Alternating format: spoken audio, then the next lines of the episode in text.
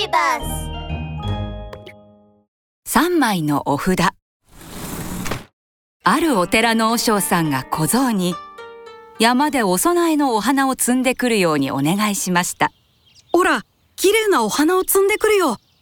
でも山には恐ろしいものが住んでるというし、怖いなあ。それなら心配ない。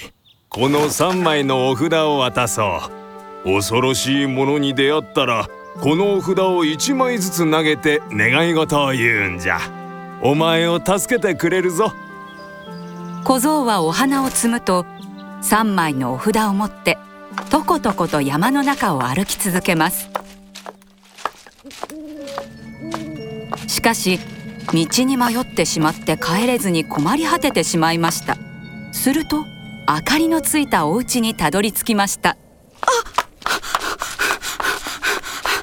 こんばんは。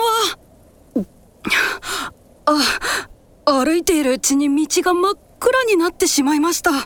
一晩だけ止めてもらえませんか？どうぞ、いらっしゃい。おばあさん、ありがとう。おら、山の恐ろしいものに出会うんじゃないかってとっても怖かったんだ。小僧が安心して家の中に入ると、ギーギーと包丁を研いでいる音がします。なんとそこには恐ろしいヤマンバがいたのです。美味しそうな小僧だな。よく来たな。もっと近くにおいで。そう言うとヤマンバは小僧を縄で縛りました。おらおら、便所に行きたくなってしまったよ。小僧は逃げ出さないと大変なことになると思ってそう言いました。するとヤマンバは小僧を縄で縛ったまま便所に連れて行きました。大変だ。ヤマンバから逃げなければ。そうだ、和尚さんからもらったいちまいめのお札を使おう。お札様、お願いします。ビーシャラシャラ。ヤマンバがまだかと聞いてきたら、まだだよと私の代わりに答えてください。小僧は縄を解くと柱にくくりつけて、便所の窓から一目散に逃げました。小僧、まだか？まだだよ。ヤマンバが小僧に聞くと、お札様が小僧の代わりに返事を返し続けました。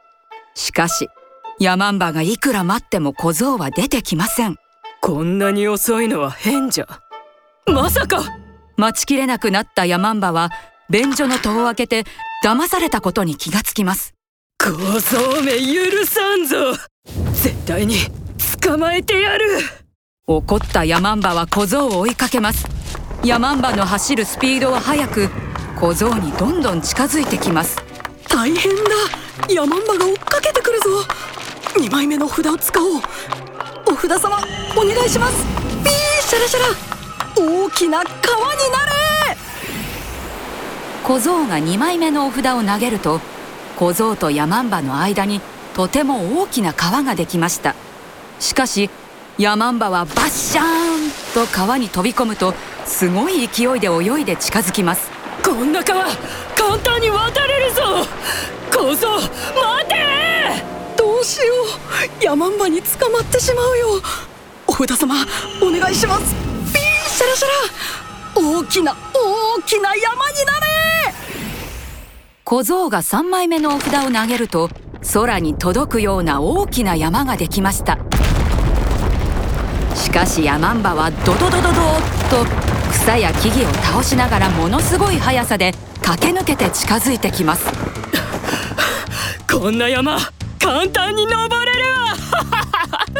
小僧、待たんか。さんまいのお札を使い切ってしまった。もうここまでだったの？小僧が諦めかけていると、お寺が見えてきました。お尚さん、助けてください。ヤマンバが追いかけてきて捕まってしまいます。大丈夫じゃ。小僧は早くこの大きな壺の中に入ってなさい。お尚さんは落ち着いた調子で小僧を壺の中に隠しました。お尚よ、小僧がここに逃げてきただろう。わしの小僧じゃ。早く出せ。わしに勝ったら小僧をやってもいいぞ。お前は何にでも化けられるそうじゃな。化け比べをしよう。わしは空豆に化けられるが、お前はそれより小さくはなれないだろう。わしの力を見せてやろう。ヤマンバはなんと麦の粒に化けてしまいました。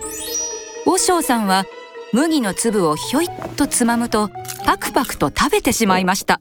小僧、もう大丈夫だぞ。小僧はほっとして壺から出ました。そしてお供えのお花を和尚さんに渡しましたとさ。おしまい。